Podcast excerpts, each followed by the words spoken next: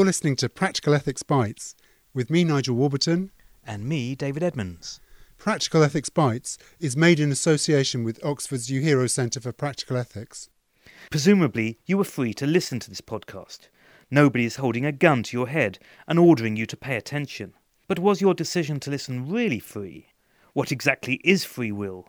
And what is the relationship between free will and morality?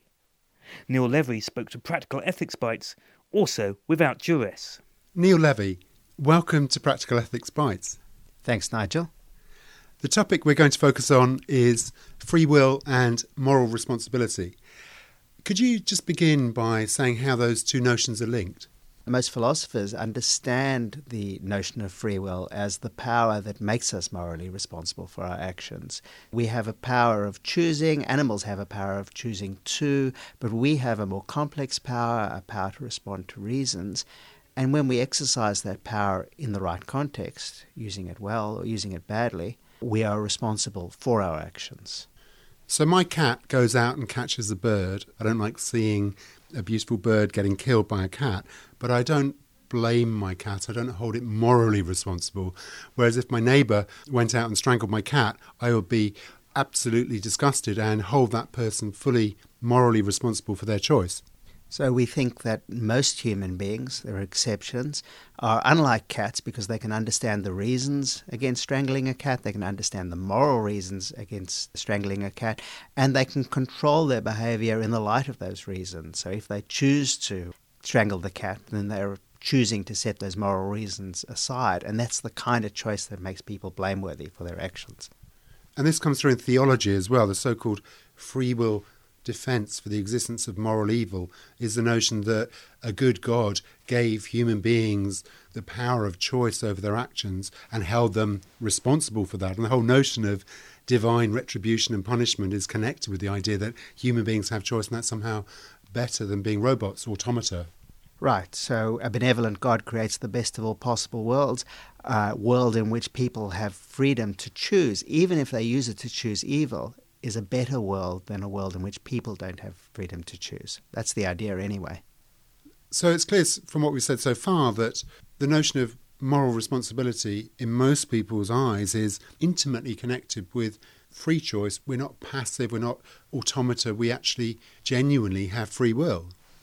That seems to be right. I mean, there's some empirical evidence now, so philosophers are now going out and checking what ordinary people believe, and they seem to think that other agents are responsible because they have the power to choose and they have a power to choose in the light of reasons. And we see that also with this notion that some people are less culpable for the bad consequences of their actions. For instance, people with severe psychiatric problems are not treated in the same way by the criminal justice system as those who we assume have control over their actions. The law recognises two kinds of defences to criminal charges turning on psychiatric conditions, and they map well onto big debates in the free will literature. So there are defences that turn on people's power of reasons. Do they understand what they're doing? And there are defences turning on their power of volition. Do they have control over what they're doing? Could we have an example of each of those? It'd be useful to clarify that. So the standard example of a problem with cognitive control of understanding what you're doing is psychosis, schizophrenia. People with schizophrenia may fail to understand the nature of their action. I read about one case in which a schizophrenic man knocked over a pedestrian, believing the pedestrian was a barrel and he was driving a tank on an obstacle course. This is clearly a person who doesn't understand the nature of their action and seems to be excused for that action on that basis. More controversially, some people understand what they're doing but seem to have trouble controlling what they're doing. They're so called impulse control disorders, where people respond compulsively. Tourette's is one example, which I suppose is not very controversial. So, somebody with Tourette's might swear at a passerby, and they seem not to be able to control what they're doing. They understand it perfectly well, we're disposed, most people, I think at least, are disposed to excuse them or at least to blame them much less because they can't control their behaviour. There are cases of addiction as well where somebody might have made an initial choice to take a drug or to get drunk, but then once they're under the influence of these chemicals, they're not fully responsible for their actions. That brings out the importance of direct moral responsibility. So, there are many cases in which people are charged with drink driving. And maybe when they're drink driving, they don't actually understand fully the nature of what they're doing, but we're still disposed to blame them because they made choices earlier in the evening, maybe, to take the car to the bar, for instance. There's a scene in North by Northwest where the character's put behind the wheel of a car when he's very drunk. We don't blame him because he didn't make any choices leading up to that. Addiction is very hard to understand fully. We don't understand the nature of how it impairs choice, whether it makes actions compulsive or whether it functions more like duress through the pains of withdrawal. And we don't understand the extent to which it's appropriate to blame people on the basis that they made choices that made them addicts. All of these are highly controversial issues. It seems that from what you're saying, moral responsibility and also legal responsibility are not a matter of all or nothing, but rather there's a continuum that we talk about greater and lesser culpability, greater and lesser moral responsibility for our actions, depending on circumstances and the kinds of things that precede our actions. That seems to be right. If you think about how we develop, we start out as children who are not responsible for their actions. We end up as adults who, all going well, are entirely responsible for our actions, or at least occasionally entirely responsible for our actions. In between, it seems much more likely that our degree of responsibility grows rather than at some point it goes from nothing to full responsibility. Presumably, our power to understand the reasons to which we respond grows throughout childhood and into adulthood. And there's also evidence to suggest that our power to control our behavior, to inhibit impulses, develops across the lifespan. All of this presupposes that we genuinely have free will. I mean, how could you have responsibility if you didn't have some degree of choice over what you did? But there are people who deny that we have free will at all. There are there are a number of different reasons why people have given, but of course the central one is a worry about determinism. That's been the center of the free will debate for 2000 years. Can we have free will if we are physical beings and the particles of which we are made are physical particles interacting according to laws of nature which are deterministic, so that how we act and how we decide is in some sense settled before we decide. There is another historically important problem as well connected with this, which is the idea that our actions are predetermined because God must know what we're going to do. So if God knows what we're going to do, there's a sense in which we couldn't ourselves choose what to do. Yes, and in the Middle Ages, that was the central topic in the free will debate. Does God's foreknowledge conflict with our free will? Some people have also worried about logical truths. They're saying it's true now, or it's false now, that I will drink tea tomorrow. But if it's true or false now, then it seems like I don't have the power to decide tomorrow whether I drink tea and there's a more recent challenge to free will as well from neuroscience. Almost every discovery made by neuroscientists recently seems to suggest that the conscious willing bit of our psyche isn't the bit that causes our actions. Yes, a very famous experiment, some of the most famous experiments in all of neuroscience, purported to show that our consciousness of willing and action actually followed our beginning to act, the neural processes that will cause the act, by some 250, 300 milliseconds. A tiny gap, but any gap is too big a gap, it seems. If we don't consciously choose our actions, many people have worried, then we can't be responsible for them. And failing to be responsible for them shows that they're not free. So, this is the famous experiment carried out by Benjamin Libet. He purported to show that if I raise my hand, it feels as if it's a choice that I make, but actually the triggering mechanism starts before I have the conscious experience of willing. Yes, that's the worry. Libet's results have not held up all that well to empirical scrutiny. I don't think it really matters whether he was right or not. I want to know whether those mechanisms that cause my actions respond to reasons, and I want to know whether they respond to my reasons. Now, if there was a huge gap, and w- when I thought about what to do, it made no difference to what I did because I'd already decided, then that would be a threat. But there isn't. There's a tiny gap. There's no time to think in a quarter of a second. And that's the order of the gap which Libet purported to show. If our actions respond to reasons in just the way we want them to, then I don't think it's a big worry. But the determinism worry is that our actions don't respond to reasons in some sense because how we responded was already settled beforehand. So I think that's the more fundamental problem. So this is a problem that for every choice that I make, there's some prior physical state of my brain, as it were, and that was caused by a prior physical state. So there doesn't seem to be room for free will anywhere.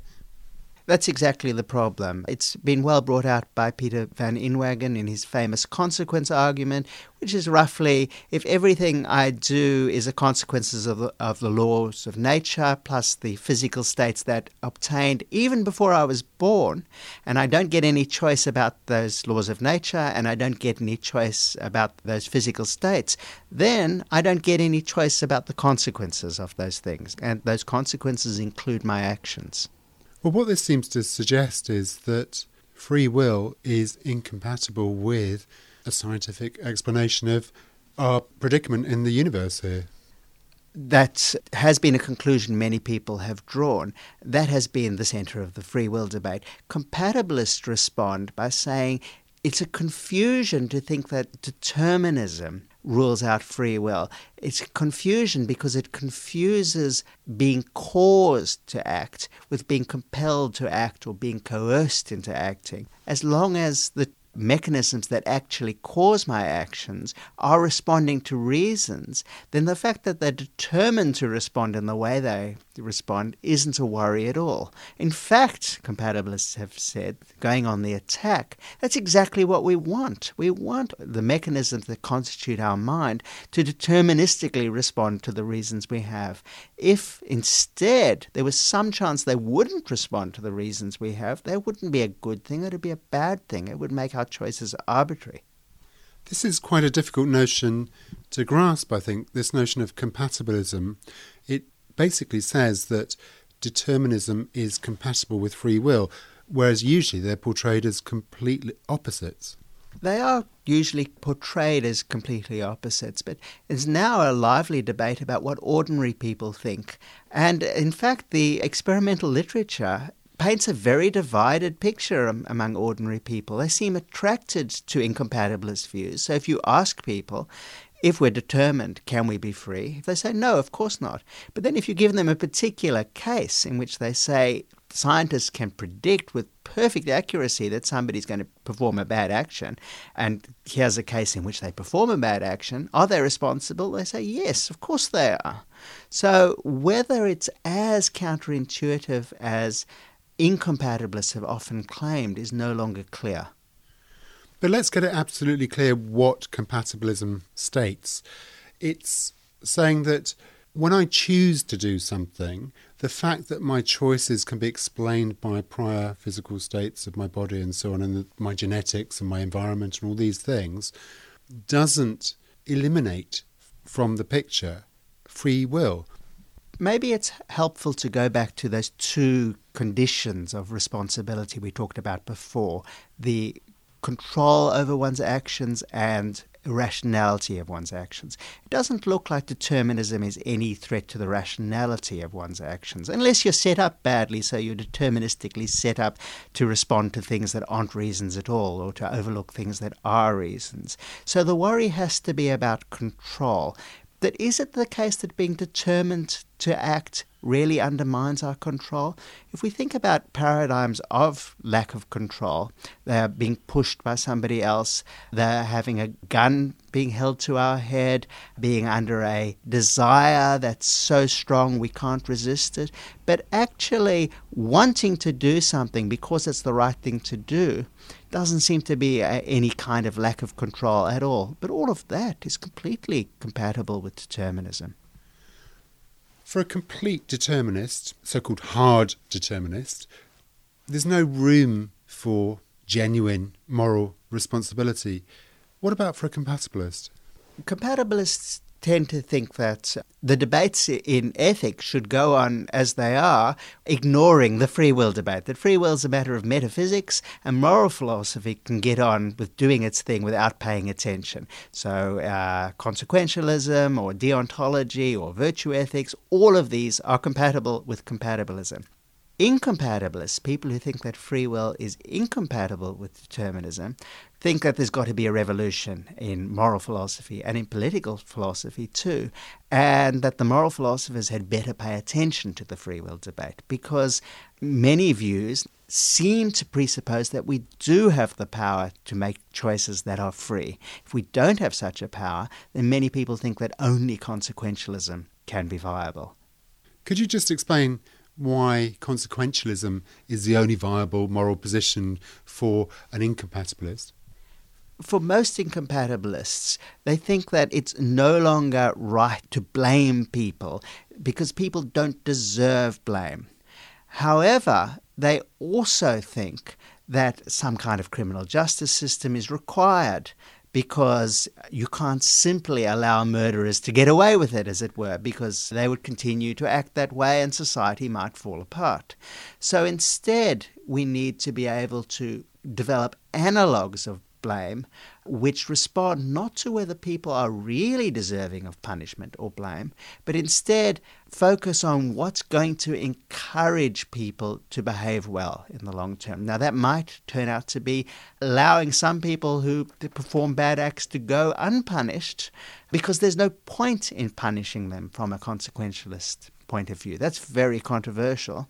It could even entail punishing people who haven't done anything wrong because that's what is going to produce the best consequences in the long run. Again, that's very controversial. We've been talking so far as if all incompatibilists believe in determinism, but there's another kind of incompatibilist who believes that we have absolute freedom of choice and that science doesn't explain everything about our existence. There is, as it were, this gap at the centre of a human being, which is our freedom. Contemporary incompatibilists who believe in freedom of choice actually now think they can cite scientific support. And most physicists no longer believe that the universe is deterministic. They think it's indeterministic. And people in the free will debate often appeal to quantum mechanics to ground, as it were, our freedom. It may be that the brain is indeterministic. That's an open question in neuroscience today. We just simply don't study brains on that kind of scale to be able to answer that question. That leaves open the possibility that our choices are undetermined, and some people think that gives us a degree of responsibility that we wouldn't have if our choices were fully determined. Just to get this clear, what you're saying is that many versions of determinism rest on a picture of science which isn't up to date, as it were, with modern physics, that modern physics has shown that at subatomic levels there is a degree of indeterminism in the universe. And because of that, the assumption that everything that we do has a straightforward prior cause and the relationship between cause and effect is predictable is a mistaken one. That's right some compatibilists now say that rather than appealing to deterministic science, what they want to do is to make the philosophy compatible with ever, whatever the science turns out to be. They say something as important as moral responsibility shouldn't hang on discoveries that may or may not be made at MIT. Whereas libertarians require that the science comes out in the right way. They don't just require that the physics is indeterministic, because there they seem to be on strong ground. They require that the physics is indeterministic in just the right kind of way, that it features in brain processes, for instance, and that's controversial. Now, if there is no genuine blameworthiness, it might actually be quite dangerous to spread the word about that. Well, there is a little bit of empirical work that suggests that that's true. So, subjects who are given a passage to read mocking free will We're more likely to cheat on a subsequent exam. One thing we need to untangle is the degree to which having your cherished notion of free will challenged causes bad action over the short term compared to how it's going to affect us over the long term. People might get used to it, as it were, and no longer be threatened. That's an open empirical question right now. Neil Levy, thank you very much. Thank you. For more Practical Ethics Bites, go to www.practicalethics.ox.ac.uk.